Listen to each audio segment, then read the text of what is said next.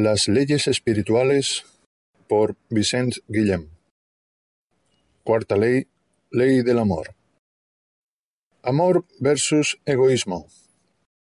Continuación 3.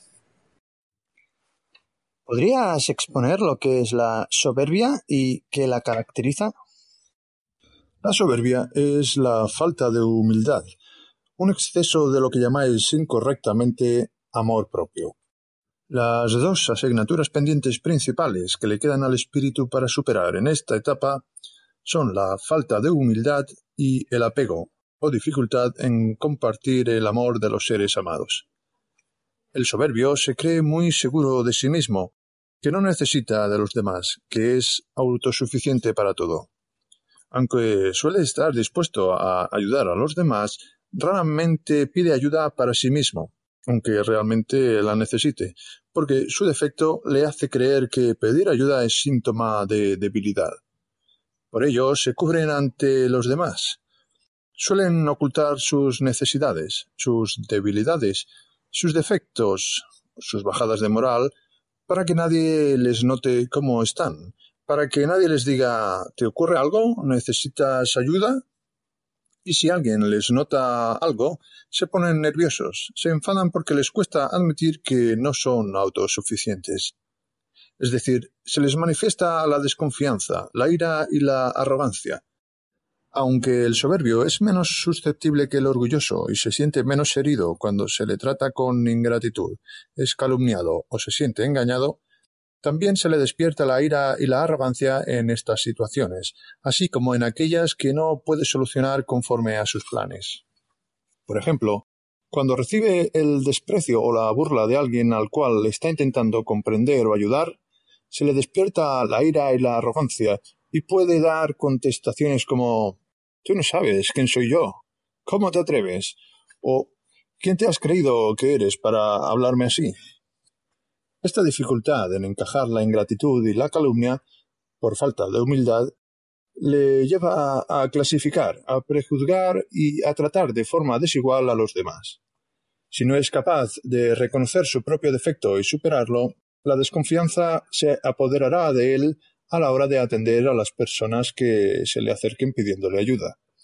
Sus prejuicios le pueden llevar a sentir reparo frente a ciertas personas y a decidir no ayudarles en la medida de sus necesidades, sino en función de la desconfianza, el miedo o reparo que siente hacia ellas, no siendo justo y equitativo.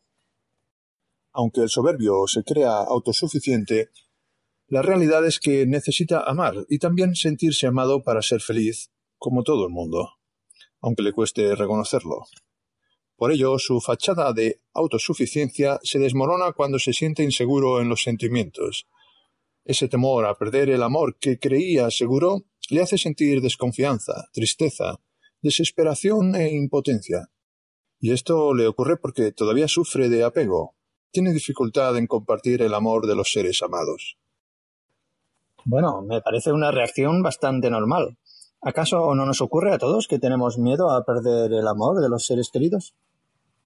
Si hubiera llegado a experimentar el amor incondicional, ya no sufriría de apego, ni tendría temor por nada, porque sabría que el auténtico amor no se pierde jamás.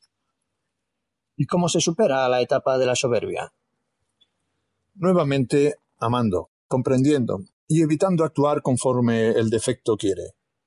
La soberbia disminuirá en la misma proporción en la que el espíritu desarrolle la humildad y el desapego, y ambas cualidades se desarrollan con la práctica del amor al prójimo, a través de la ayuda sincera y desinteresada a los demás. Si el soberbio, por temor a sufrir decepciones y humillaciones, se inhibe de dar la ayuda que está capacitado para dar, está dando alas a su defecto y se estancará. Pero si vence sus temores y sus prejuicios y se deja llevar por lo que siente, avanzará. ¿Y cuál es el origen del egoísmo desde el punto de vista evolutivo? Es decir, ¿en qué momento de la evolución de un espíritu aparece el egoísmo? El egoísmo es una prolongación del instinto de supervivencia animal y comienza a aparecer en el momento en que el espíritu comienza a decidir por sí mismo, a experimentar su libre albedrío. El espíritu que entra ya en la fase humana de la evolución acaba de estrenar su capacidad de libre albedrío. Aunque ya muestra un desarrollo incipiente de la inteligencia, debido a su escaso desarrollo emocional, sus decisiones todavía están muy influidas por los instintos, entre los cuales domina el instinto de supervivencia. La evolución pasa por independizarse totalmente de los instintos y buscar un camino propio decidido por su voluntad a través del aprendizaje del sentimiento. ¿Podrías ampliar tu respuesta? No acabo de entenderlo. Claro, cuando el espíritu comienza a ejercitar su recién adquirido libre albedrío, lo hace a partir del instinto, que es una especie de programación biológica que recoge el conocimiento adquirido por el protoespíritu durante la fase de evolución en el reino animal, y que es el germen a partir del cual se desarrolla la voluntad independiente del ser. Es como una configuración por defecto, un programa que le permite tomar decisiones automáticas sobre cuestiones acerca de las cuales todavía no tiene capacidad suficiente para decidir por sí mismo. Es como un piloto automático, que le corrige la ruta cuando todavía no sabe pilotar y le permite experimentar el pilotaje sin estrellarse mientras todavía está aprendiendo a controlar los mandos de la nave. Entre estos instintos está el de supervivencia, que es como un programa que impulsa al espíritu encarnado a buscar alternativas para evitar la extinción de la vida física en cualquier tipo de circunstancia, por muy adversa que ésta sea, y el instinto sexual, necesario para la continuación de la especie. Ocurre que al mismo tiempo el espíritu se siente insatisfecho porque siente un impulso nuevo y desconocido de alimentar sus incipientes necesidades emocionales, y debido a su ignorancia en los sentimientos, cree equivocadamente que lo puede hacer saturándose en la satisfacción de sus instintos, que es lo que ha hecho siempre, empleando su inteligencia en ese fin sin tener en cuenta el daño que pueda hacer a otros seres. Tal como lo cuentas, parece que la existencia del egoísmo sea algo inherente al desarrollo evolutivo. Que el espíritu, en su camino hacia la perfección, pase por una fase egoísta más o menos prolongada en el tiempo, que puede durar multitud de encarnaciones, es en realidad inevitable e incluso beneficioso, porque le sirve para reafirmar su individualidad, su voluntad y para poder experimentar lo que se siente en ausencia de amor, lo que le servirá para apreciar lo que se siente en presencia de amor, a medida que empiece a sentirlo. Por ello, las primeras manifestaciones del egoísmo en la primera etapa que llamaremos de vanidad primaria, en la que se encuentran los espíritus jóvenes, son básicamente materialistas, orientadas a la satisfacción de los instintos más primitivos. Se despierta la codicia, la avaricia, la lascivia, que se manifiestan en actitudes como el materialismo y el consumismo, y, a nivel colectivo, en el imperialismo y el colonialismo, es decir, la explotación de otros seres por la ambición de poder y riqueza materiales. Es la etapa que todavía predomina en vuestro planeta, porque una buena parte de la humanidad todavía se encuentra inmersa en esta etapa de adolescencia espiritual.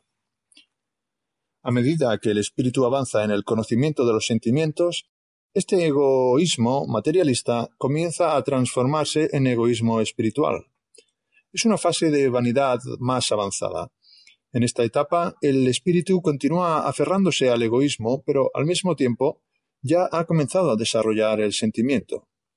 Aunque todavía es reacio a dar, es capaz de reconocer la presencia de amor y el bienestar que produce y busca recibirlo.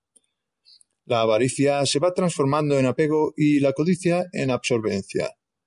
Pero esto no se da de la noche a la mañana, sino que se produce gradualmente, existiendo una fase de transición, una vanidad media en la que coexisten todas esas manifestaciones egoístas, codicia, avaricia, apego y absorbencia, en diferentes grados y que es la que predomina en la Tierra actualmente. Puede costarle al espíritu miles de años desprenderse solo de alguna de estas formas de egoísmo, pero a partir de determinado momento cuando el espíritu comienza a adquirir conciencia de su egoísmo y de que al dejarse llevar por él está dañando a otros seres, es ya más responsable de sus actos y por tanto más sensible al sufrimiento que genera.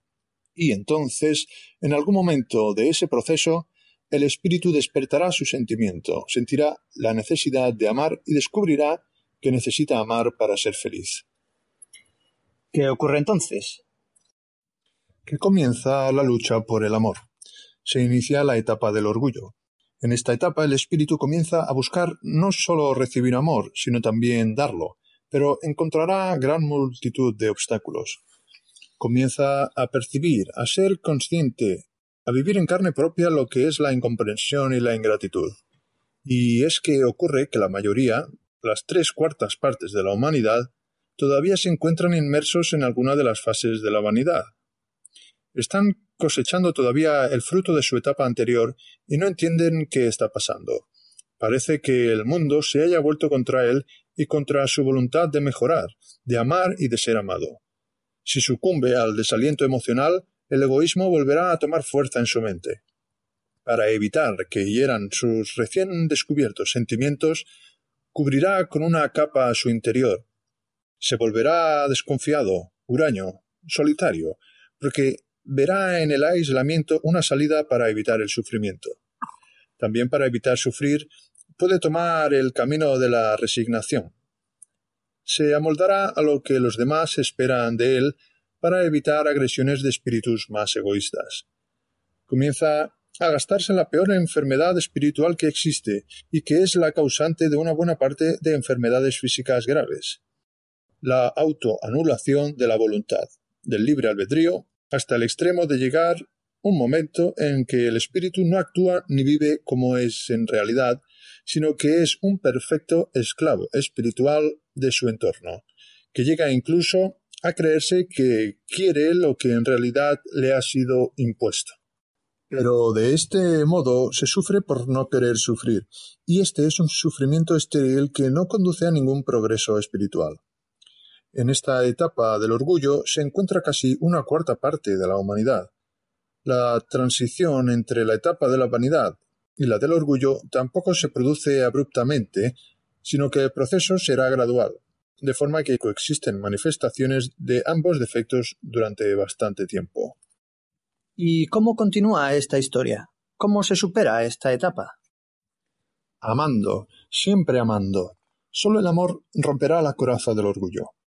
Como ya he dicho, el orgulloso tiene mayor capacidad para comprender y saber encajar mejor la ingratitud de aquellos que le hicieron daño que el vanidoso, para comprender que los que actúan egoístamente y con escasez de amor simplemente es porque todavía son espíritus jóvenes, en proceso de evolución, y que con el tiempo aprenderán, aunque necesiten de muchas vidas, porque el aprendizaje del sentimiento y el desprendimiento del egoísmo son procesos que necesitan de mucho tiempo para ser apreciables. Por el hecho de que no veamos cambios notables en una sola vida, no quiere decir que el espíritu no vaya a avanzar. El que es bueno en esta vida es porque ya nació bueno, con todo el bagaje de conocimiento de otras vidas, y aunque se pueda avanzar mucho en una encarnación, no podemos exigir que alguien pase de ser un pirata a un santo de la noche a la mañana. Si no os desesperáis porque un niño no aprenda a hablar en un solo día, porque comprendéis que el aprendizaje del habla le cuesta al niño varios años de su vida física, no debéis impacientaros tampoco porque un niño espiritual tarde varios años espirituales, es decir, varias encarnaciones, en aprender a amar. Por ello, el espíritu, que es más avanzado en el conocimiento de los sentimientos, no puede pedir a otro, que lo es menos, que llegue a alcanzar su mismo nivel en una sola vida, si a él mismo le costó tantas vidas y esfuerzo el conseguirlo. Deberá conformarse con que aprenda hasta donde le es dado a su capacidad o a su voluntad. Debe recordar que en algún momento su evolución estuvo en ese mismo nivel y alguien más avanzado que él estuvo a su lado, soportando sus actitudes egoístas. ¿Y si supiera todo esto? se enfrenta a lo más difícil. Le falta todavía alcanzar la humildad y el desapego, es decir, la generosidad a la hora de compartir los sentimientos, objetivos que corresponde superar en la etapa de la soberbia. El espíritu soberbio es un espíritu ya muy avanzado respecto a la media, y por ello es escaso en vuestro joven planeta. Se trata mayoritariamente de espíritus originarios de otros planetas más avanzados que llevan más tiempo evolucionando. Quizás superen en muchos milenios la edad espiritual de la media del planeta.